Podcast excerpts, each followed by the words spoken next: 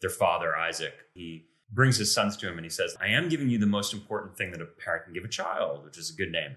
And that kind of fixation on the name and what it means, what it stands for, is a, a thing that I think kind of runs through this story from those early days. Corporate fraud works best in the shadows, behind corporate walls. How does the government bring these wrongdoers to justice? Whistleblowers. These are the stories of those who risk their careers to shine a light on allegations of fraud. Today on Fraud in America.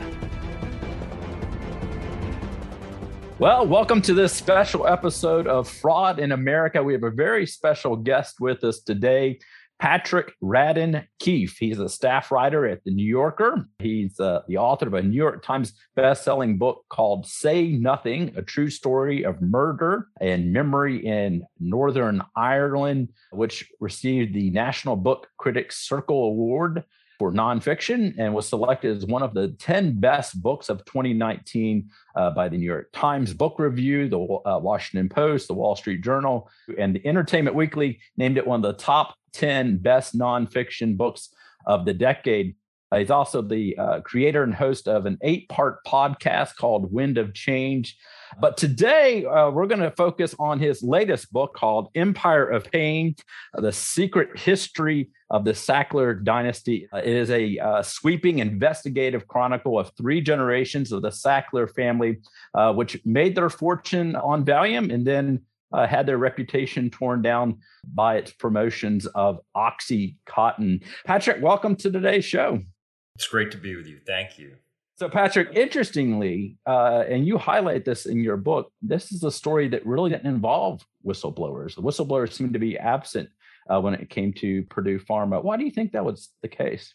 Oh, it's a great question, and it's one that I I thought really hard about as I was uh, working on the book. Is that you have this, this corporation, Purdue Pharma, in which there's a lot of bad stuff going on, really over the course of decades huge amount of civil litigation, a lot of bad press going back 20 years. But you also get a, a federal guilty plea, criminal charges um, in 2007, and then another one in 2020. And so you look at that and you wonder uh, how were there not insiders who would blow the whistle?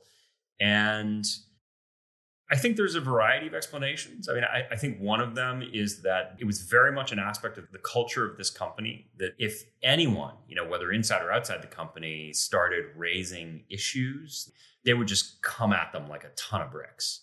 Um, and so when journalists did it, they went after the journalists. There was an instance early on in which there was a woman who was kind of a whistleblower, a woman who had been a sales rep who was fired she pursued a lawsuit against the company in Florida, not looking for any huge payout. Really, she was looking for you know kind of a six figure sum essentially to um, to justify what she perceived as her wrongful termination. Um, and they just buried her. I mean, they really uh, went after her with a fleet of really powerful lawyers um, and killed the case. And so I think some of it was a, was a perception that they would come after you. But I also think that it's a story in some ways about groupthink. And this is a privately held company and there was a kind of a thesis that they had with the introduction of OxyContin. And in some ways, psychologically, the most interesting aspect of this story for me is what happens when your thesis turns out to be wrong. What happens when you set it out there in the world and you start getting these contrary indications. And in this case, it was, you know, the news that your drug is addicting people and in fact killing people.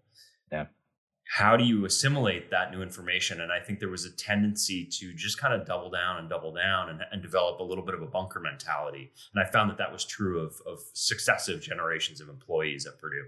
Hmm. So, what what originally drew you to this story? You know, it's a funny one. I had written um, a lot about the drug trade, but the illegal drug trade. And I had done a couple of big pieces about the Sinaloa drug cartel. I was really interested in uh, the ways in which the illicit drug economy works. And I, I, was particularly interested in the way in which drug traffickers operate like business people. Before I went full time at the New Yorker, I did a big cover story for the New York Times Magazine in 2012 about the Sinaloa cartel. And the idea was it was kind of a Harvard Business School case study of a drug cartel.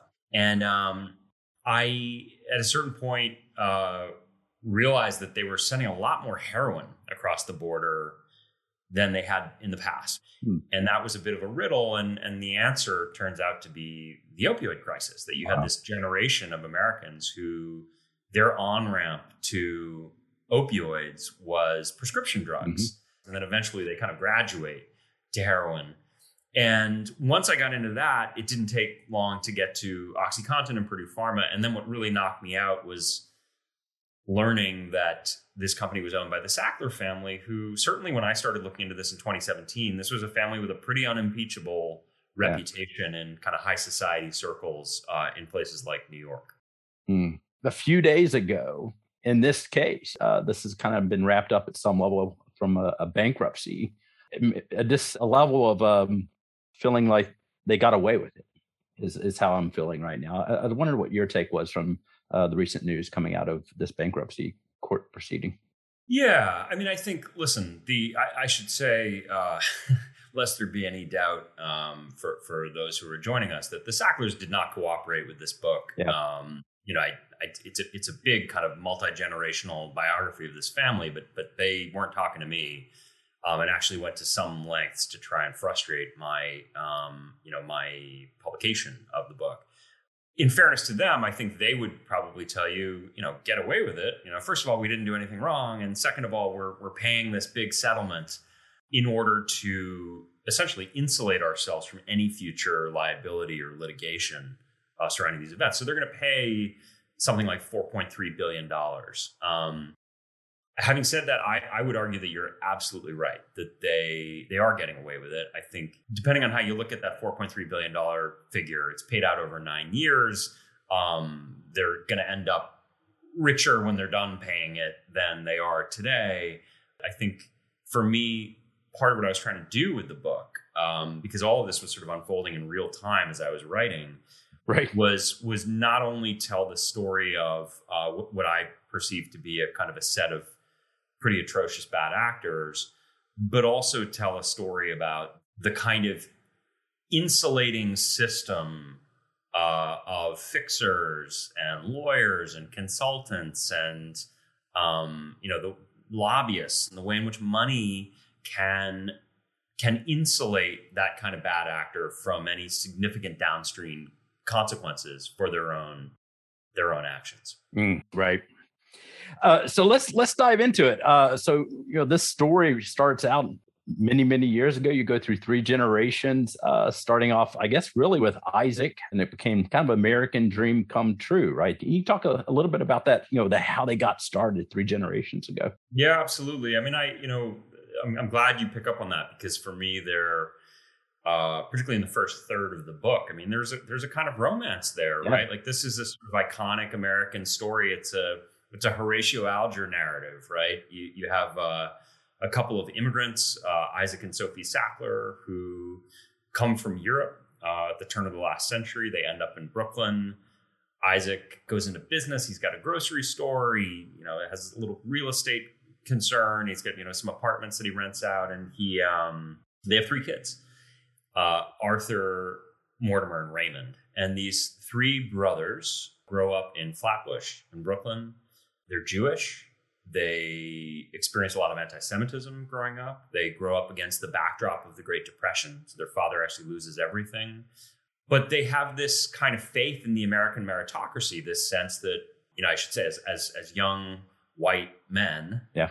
Um, that as long as they can get uh, a good education, that there's really nothing limiting what they'll be able to do in the span of a single lifetime. So they set out to, as you say, to kind of make a name for themselves. There's this this moment where their father Isaac, when he loses everything during the depression, he brings his sons to him and he says, "Listen, I'm not going to be able to give you any money, but I am giving you the most important thing that a parent can give a child, which is a good name." Mm. And that kind of fixation on the name and what it means, what it stands for, is a, a thing that I think kind of runs through this story from those early days so I was very interested in that kind of arc of yeah. What does the name mean? Yeah, that through line was very strong. Yeah, the, the I forget the line or even who it who said it might have been uh, Richard you know, talking about his father saying, you know, fortunes can be you can regain a fortune, right? You can lose a fortune, but you can get it back. But your name is something that uh, yeah, it was Isaac. It was Isaac. Oh, yeah. you know, so you lose a fortune, you go out and make another fortune. Mm-hmm. Um, but if you lose your good name, it's gone for good. I love the story of the three brothers. Uh, even in high school, uh, Arthur was uh, involved in a bunch of different things. Uh, that seems to carry him on through the rest of his life, right? This idea of an entrepreneurial spirit, even in high school, for Arthur. Yeah, I love that about Arthur. Uh, you know, it's it's this kind of. I mean, Arthur's just a character that you, as a nonfiction writer, you know, this stuff is all found art. There's a kind of richness to him as a personality. I obviously take issue with a lot of what he did in his life but he has a certain charisma. And I think part of that charisma is he just had this sense of hustle. He was a hustler. And throughout his life, there was this kind of relentlessness. And so he, you know, whether he's doing uh, psychiatric research at this asylum in, in Queens or when he gets into the world of medical advertising and marketing, he, he kind of revolutionizes everything he touches. Mm. Yeah, there's a great line in the book you talked about how he invented the wheel when it came to actually promoting directly to doctors. A lot of the what later become kind of uh, they spun off and, and, started doing other things. Really seemed to start with Arthur's vision of how to actually reach out and and I guess in his view educate doctors about the needs for some of these meds. Yeah, I mean, I think that's one of these things where Arthur told a very sophisticated, kind of sly story about what he did for a living and I think it's it's ultimately, um, you know, kind of self-serving BS. Right. But boy, it it kind of goes over well. So what he said was, so this is following uh, the development of um, penicillin, and you know, in the 1940s, 1950s, kind of post-war years, you get all these pharma companies producing new drugs, and doctors don't know about them, and so he has to kind of come in and be the bottleneck. Um, and it's and, and he sort of talked about it in terms of education because he thought doctors are they're unimpeachable.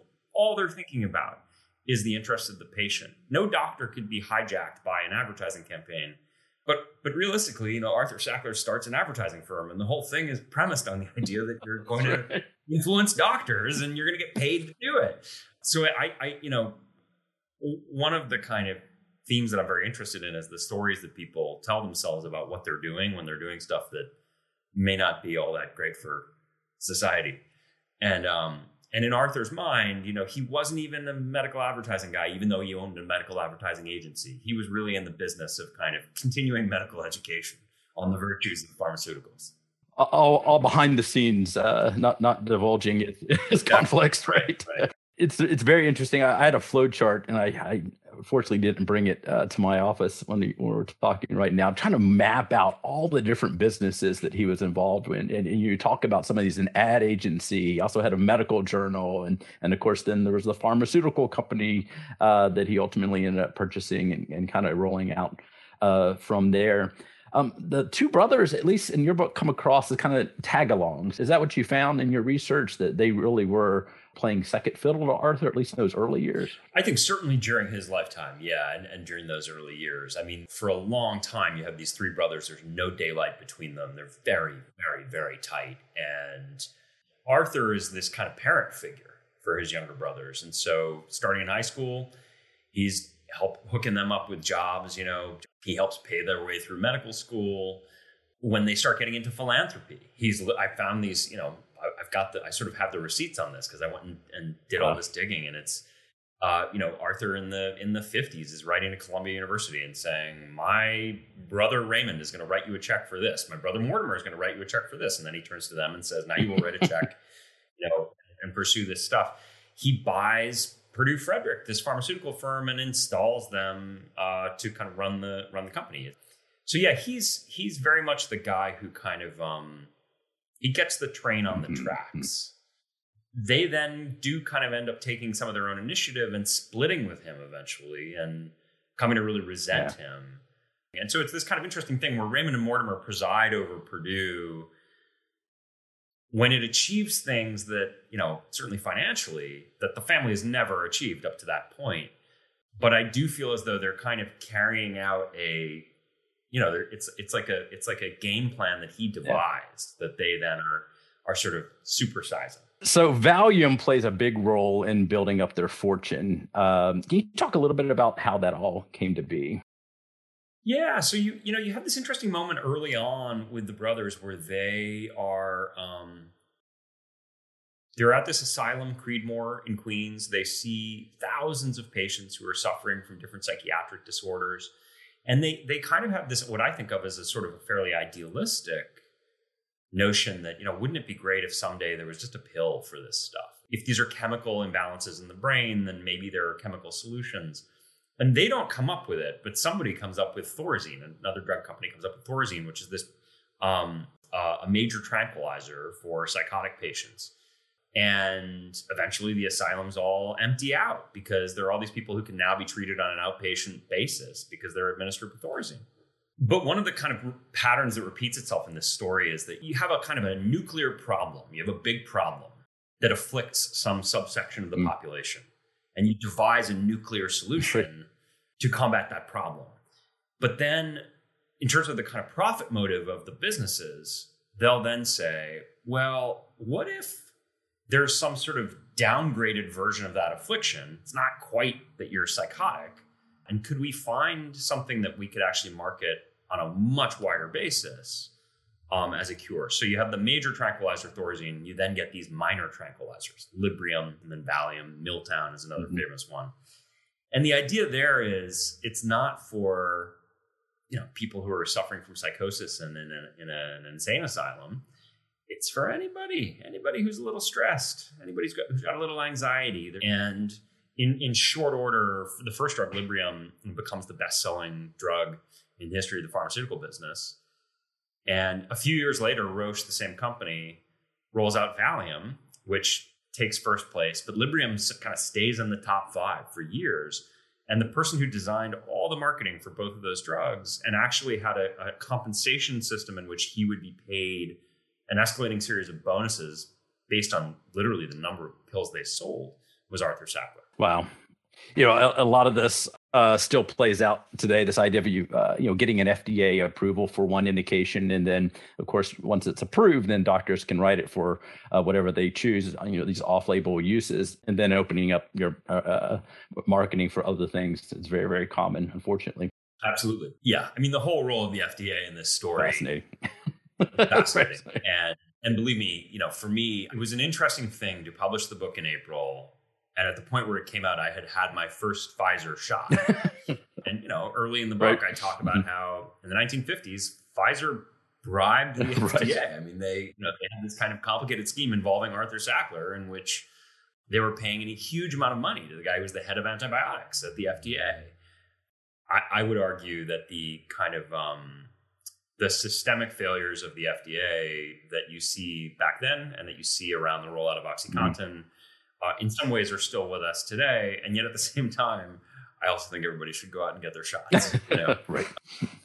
It is it is interesting how often the FDA comes up in your book. Uh, this you know pulling the curtain back and, and seeing this kind of inappropriate relationship that seemed to play out between the Sacklers and the people at the FDA who are in charge of regulating their drugs. Yeah, and I think, you know, to me, one of the more shocking stories in the whole book is about this guy, Curtis Wright, who was the chief FDA official in charge of uh, approving OxyContin for sale to US consumers, but also approving the marketing language that could be used um, kind of in the in the package insert. And uh, this guy, Curtis Wright, signs off on OxyContin and then you know leaves the FDA. And a year later, he's working mm-hmm. at Purdue for three times his government salary. And you know what was more alarming this is a thing that's it's in the book but i kind of buried it in the in the end notes i filed a foia request with the fda which they kind of slow rolled and so i sued them oh. to, to compel them to turn over stuff to me under foia and i got a new york federal judge to to order them to turn over thousands and thousands of pages of documents which they did but in that process one of the main things i wanted to see was i wanted to see curtis wright's yeah. emails and his communications and uh, and FDA came back to me. This is just you know a, a year yeah. or two ago. They came back and said um, they couldn't provide me with any Curtis Wright documents because they had all either been lost or destroyed. Wow. There you go. Yeah. so you mentioned OxyContin. So let's let's go ahead uh, and jump further into the book. This is the the part that really uh, piques a lot of people's interest. You know, it, it seemingly came out of nowhere, but this concept of trying to find something to take the place of the morphine drip. Coming out of the gate, there you had this different idea in mind, right? Yeah, I mean, it starts. So Purdue, you know, to kind of pick up where we where we left off with the brothers. Eh, Purdue Frederick is this company that Arthur buys for the brothers in, in 1952, and for decades, it's a, it's a very profitable company, but doing pretty uninteresting, unglamorous stuff. They basically were licensing a lot of primarily over the counter remedies. But in the 70s and 80s, they start getting into the treatment of pain. And as they're doing this, there's the beginnings of a, a, kind of movement to reassess the ways in which physicians, certainly in the UK and the US and North America, uh, treat pain, and a sense that we don't treat it aggressively enough. And so the first drug prior to OxyContin was this drug called MS-Contin, which was a, a morphine pill, basically, with a coating, the, the contin part um, is short for continuous. And so the idea was it was it's a, a, morphine pill where you would take it and then slowly over the course of hours, it filters into your bloodstream. And that was a real game changer for cancer patients because it meant that they could be treated with morphine um, and sleep through the night, not necessarily have to be in the hospital to be administered their their pain medication. And it was a big success. And another thing that I think that I, I guess I had known but not really fully appreciated until I researched this book is the extent to which for any pharma company, it's really all about the, the patent. So right. OxyContin is really born at the point where the exclusive patent for MS-Contin is running out. The patent cliff.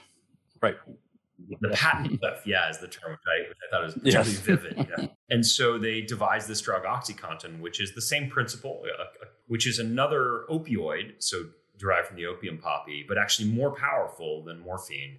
And it's this interesting thing. So it's it's a more powerful remedy, but they also had this conversation, and it sort of harks back to what we were talking about with the with the tranquilizers, where they say, you know, there's only so many cancer patients. We really want to do this as a cancer drug. What if we found a way to market this for anybody who is suffering not just from severe pain, but even moderate pain. That much bigger market of tens of millions of people, that's what we want to go after.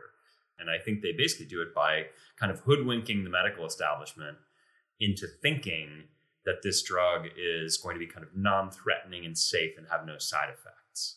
They didn't seem to uh, address this misconception in the medical community that it was uh, less uh, addictive or right all these things just they just let spiral on part of what's so fascinating is it's all in black and white in the emails where they'll say you get these senior executives at purdue who will say we've been doing focus groups we found that doctors erroneously believe that our new product is weaker than our old product the morphine product uh, and they say let's not do anything to make them realize that they have it wrong so it's a pharmaceutical company saying in black and white, physicians misunderstand fundamentally the product that we're selling them. Let's not disabuse them right. of that misunderstanding because it would be bad for uh, right. our market. The the other thing I thought was interesting is you highlight this uh, move for AstroTurf uh, efforts to you know protect the this community of untreated pain patients out there that are suffering in silence. That, that seems to be a this trend of of trying to get together to this alternative arguments that we need to treat and reach out to, right? Yeah, I mean it's it's it's a fascinating thing because you you know you now have a community of people, many of them chronic pain patients who are worried that they're not going to have access to yeah. opioids because they feel there's been an overcorrection. And and my feeling about this community is that they were, you know, they were done poorly by on the way in and the way out. So I think they were very cynically used. There are people suffering with terrible pain, and and historically it was often the case that their pain was undertreated. But again, you have the emails; it's all there. There are these emails to Richard Sackler where he's he's you know talking with a doctor uh, associate of his and they talk about how it's important that we kind of align ourselves with this community of pain patients, but that it not look like it's the pharma company yes driving things that it look more organic it looked like the you know the the sort of patient's rights uh, uh, side of things so yeah i mean the, to me the um the sophistication and the cynicism of this kind of PR campaign is, is really pretty staggering. You know, things seem to um, go in a, a different direction, or at least accelerate when Richard took over. Richard Sackler, one of the businesses that Arthur, I believe it was Arthur, uh, started was IMS, right? This uh, company that was in, uh, looked at prescriber data, collected the data, and then other companies to this day, including IMS. It became, it became a, a big multi-billion dollar company. Absolutely, yeah. There, I mean, everyone in the pharma world knows IMS, right? Uh, to target prescribers to are high prescribers, identify those who should have a little bit more, who maybe should be on speakers bureaus. Uh, IMS has become uh, has been a player for for a long, long time. Can you talk a little bit about how Purdue used prescriber data to uh, identify who these people were, how to target them, how to increase their uh, prescriptions over time? Yeah, absolutely. I mean, uh, from a marketing point of view, you know, they they had a huge sales force, an unusually big and unusually aggressive sales force, and a sales force that they incentivized in a distinctive way, where there was essentially no cap on the bonuses, and um, so they send these kind of shock troops out to make the case, but even there, you, you want to think about your resources and kind of, you know, who do you send them to? And, you know, at that time it was want to target doctors who prescribe a lot of pills for pain. They wanted to target, I mean, interestingly, uh, general practitioners, people who weren't necessarily pain experts, people who, if, if a sales rep comes in and says, Hey, doc, I got this great new thing, most of what that doctor knows about the treatment of pain, they're learning from a sales representative, representative for the company who's there to sell them a drug and the way in which they they did that was they used this data from IMS. It takes the authorities a little while to catch on that there's a problem with OxyContin. But of course, in retrospect, we know that Purdue knew the volumes of pills that were getting prescribed. So you have all these doctors who end up getting arrested and you know going to jail in some cases because if you look at their patient base and the size of their community and the demographics and their prescribing tendencies before and then suddenly you see these huge spikes in oxycontin they're just fire hosing these pills at the surrounding community and there's no way to explain how like a little rural osteopath could possibly be prescribing this much oxycontin the company knew all that in real time. And there was this sort of head in the sand thing where what they would say in retrospect, when they were asked about it, they would say, Oh, well, you know, we don't, it's not for us to make judgments about how a doctor doctor practices medicine. So to me, this was a very damning detail as the IMS data. There's a, I believe you said there were 3,000 prescribers on the Speakers Bureau for, for Purdue at one point, and that uh, 100,000 prescribers targeted. The numbers are astronomical for what really was a niche drug, right? Yeah, and I mean this the whole kind of junket side of it, where the yes, you have I think it may have even been more than three thousand doctors who were kind of paid speakers who they would go out. And this again, it goes back to Arthur Sackler, but he realized the way to persuade a doctor is to get another doctor to do the selling, and so you pay a doc to go out and give a speech.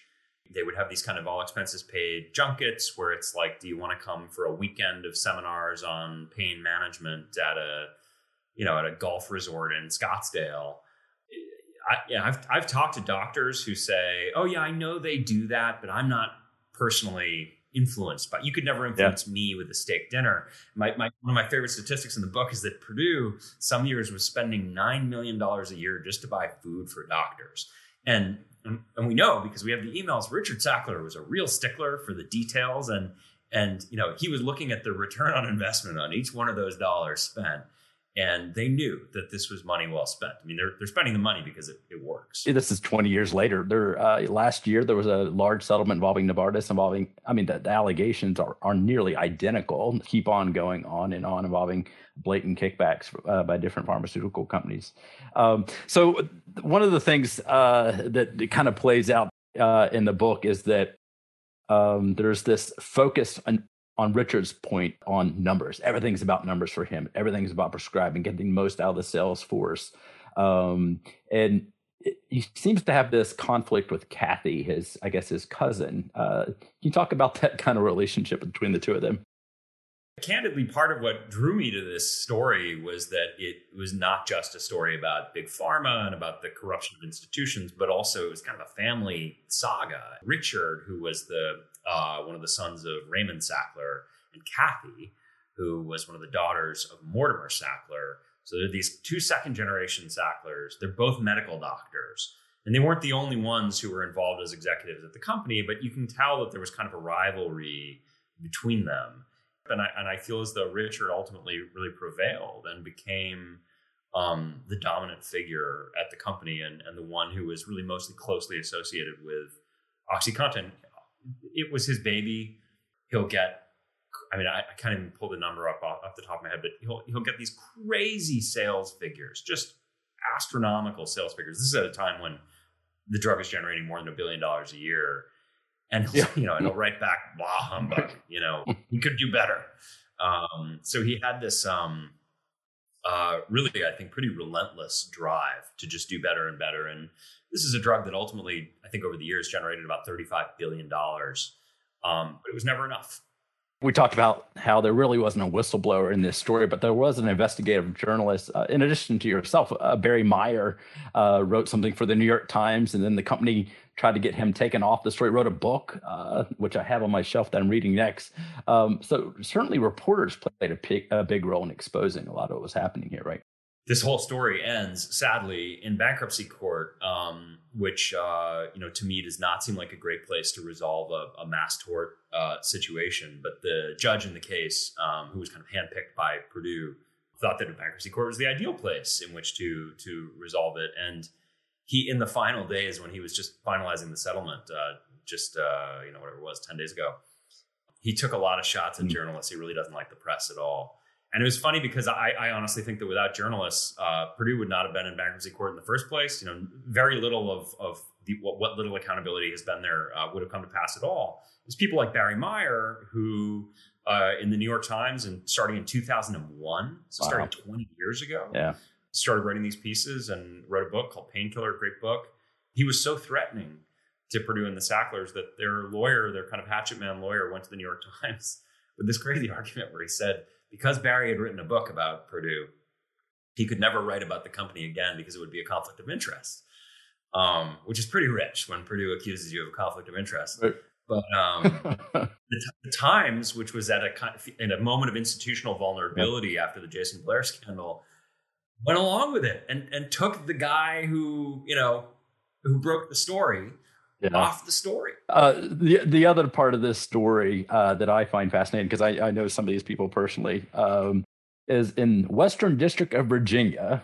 In Roanoke and Abingdon, uh, there were uh, some AUSAs, their Assistant United States Attorney at the time, Rick Mountcastle, and then John Brownlee, who decided that they'd seen enough in their community about uh, opioid uh, crisis breaking out there, and they decided to do something. Can you talk about the work that they did in moving a case forward against Purdue? So John Brownlee's appointed uh, U.S. attorney in 2001, if I'm not mistaken, and he comes in, and at that point already, Western District of Virginia, OxyContin had really just been causing all kinds of problems, and there was a Rick Mountcastle and Randy Ramseyer, another another AUSA there, had been putting they've been trying to put together a case against Purdue, and they end up spending five years doing this incredible investigation you know, they're working out of a, of a strip mall office in Abingdon. You know, they subpoenaed millions of documents. Uh, they did a huge amount of grand jury testimony. I mean, it's a really incredible investigation. And eventually, they want to they want to charge three senior executives at Purdue with felonies. And uh, Rick Mountcastle has said actually that the there was somebody else in my book who said it on uh, not for attribution but then Rick Mountcastle has since said in congressional testimony that their real target was the Sacklers. What they wanted to do was flip these three senior executives, charge them with felonies, flip them, and then go after the people who own the company, which is the Sacklers. Uh, but what happened was that the Purdue ended up enlisting Mary Jo White and Rudy Giuliani, who prevailed upon the political leadership at the uh, Bush Justice Department to drop the felony charges so that these executives wouldn't be facing any jail time. And they did. And as a consequence, you got a guilty plea, a misdemeanor plea by the executives, a felony guilty plea by the company, $650 million fine, which was a speeding ticket when you look at the amount of money that OxyContin was generating and the company went right back to it. I mean, they did not slow down one jot. And I, I mean, I, I can say 100%. that because I know it and I think I demonstrated in the book, but if, if you're in any doubt, they pled guilty again to criminal Right. charges in. Uh, yeah, and it's interesting. You know, when you talk about how Paul McNulty at the Justice Department doesn't own this decision, either as Assistant uh, Attorney General Fisher. Or there's kind of this. Uh, I don't know who decided this, but we decided not to prosecute them uh, or get felony convictions out of them at, at that time. Looking back on this in the um, 500,000 lives in some ways. Some of them are pointed or certainly uh, could be attributed to some of the things that happened uh, because of Purdue. Um, what bothers you the most about what you uncovered here? I mean, you know, it's funny. The the it's not the Sacklers. Hmm. It's all the systems. It's the systemic failure. Uh, I feel as though we have a, a series of institutions in place that are meant to protect consumers and are meant to uh, enforce the law and are meant to you know create some sense of justice and accountability both in terms of administering justice and in terms of creating a deterrent for future potential unscrupulous actors and i just think you see failure kind of across the board you know the fda fails uh, the dea fails the department of justice fails you know congress fails. I think the bankruptcy court failed. And you can go on and on. I mean, the, you know, the larger medical establishment did. And it, it's clear as day to me that, that part of the reason for that is, is just the sheer amount of money in play. But also, and again, I say this as somebody who, you know, passed the New York bar and, and thought about becoming a lawyer myself. And I'm married to a lawyer, and many of my dearest friends are lawyers. That's my that's my world, and um, I do think that a lot of it is about the willingness of um, people who should really know better to play handmaiden to companies and individuals who do appalling things. There's a quote that I, I use at the end of the book. You know, th- this saying that uh, everybody's entitled to a lawyer, but that doesn't mean it has to be you. You know, I think that's true with the lawyers. I think it's true with a lot of the former officials who ended up covering for Purdue and the Sacklers. Uh, I think it's true for the consulting firms like McKinsey. There's a line in the book where I, I, quote an email from one McKinsey partner to another where there's more legal scrutiny on Purdue, which McKinsey has worked for all through this whole period, advising them on how to turbocharge their opioid sales. And one of the, one of the guys says to the other in an email, I think it's probably time we, we start destroying our emails. From a compliance point of view, like never a thing that you want to see uh, um, one That's partner right. saying to another. So I think I, that to me was the most discouraging. Was was not so much the the moral bankruptcy of um, of the family or of the company, but the willingness of this the, these kind of larger rings of enablers to uh, to help them get away with it. Patrick, I, I really appreciate uh, you spending time with us today. We were only able to touch a little bit on the book. I highly recommend people read. I 100% agree with Patrick. The, the thing that jumped out at me is the system uh, is broken, or maybe it's fixed. It's fixed by those people that have the money to to make it work to their billing. So um, I, I really appreciate you taking time with us uh, today on Fraud in America. No, it was so great to be with you. Thank you. If you believe you've witnessed fraud against the government at your job or want to learn more about these important laws to combat fraud, visit fraudinamerica.com. On our website, you can find whistleblower lawyers, blogs from these expert attorneys, and more. You can also find a transcript of today's show, show notes, a way to contact our team, and a way to chip in to make sure we can keep bringing you the latest on fraud. This episode was edited and produced by Rachel Brooks, and our theme music is by Connor Chaos. A big thanks to our staff and researchers of Jeb White, James King, Emma Bass, Jackie DeMar, Kate Scanlon, Brian Markovitz, and Max Boltman. You can learn more about them at fraudinamerica.com slash team. Fraud in America is a project of Taxpayers Against Fraud Education Fund.